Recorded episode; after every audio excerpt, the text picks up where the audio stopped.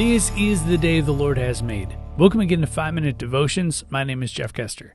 Today we'll be continuing our walk through the book of Acts, and I'll be reading Acts chapter 22, verse 30 through chapter 23, verse 11.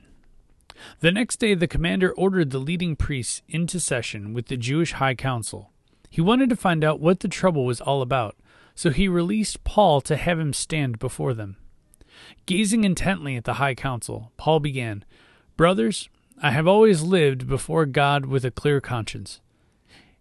Instantly, Ananias the high priest commanded those close to Paul to slap him on the mouth. But Paul said to him, God will slap you, you corrupt hypocrite. What kind of judge are you to break the law yourself by ordering me struck like that? Those standing near Paul said to him, Do you dare insult God's high priest? I'm sorry, brothers.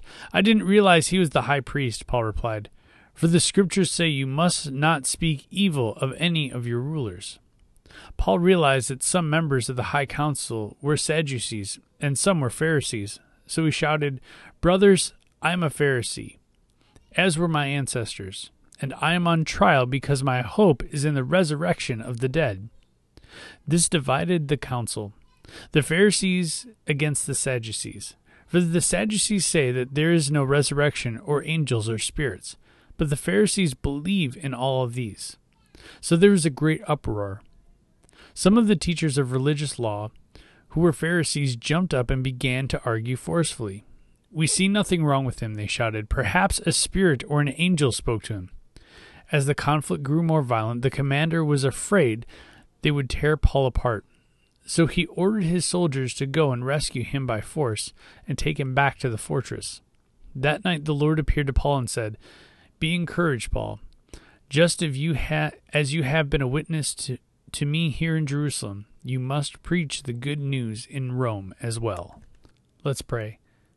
Heavenly Father, give us the courage to stand up for you. Give us times, give us moments where we can be witnesses to those around us, to be lights in dark places. God, continue to use us, mold us, and shape us into the followers you want us to be. It's in your name we pray. Amen. Remember, you are a loved child of God. And how are you going to echo Christ today? We'll see you tomorrow.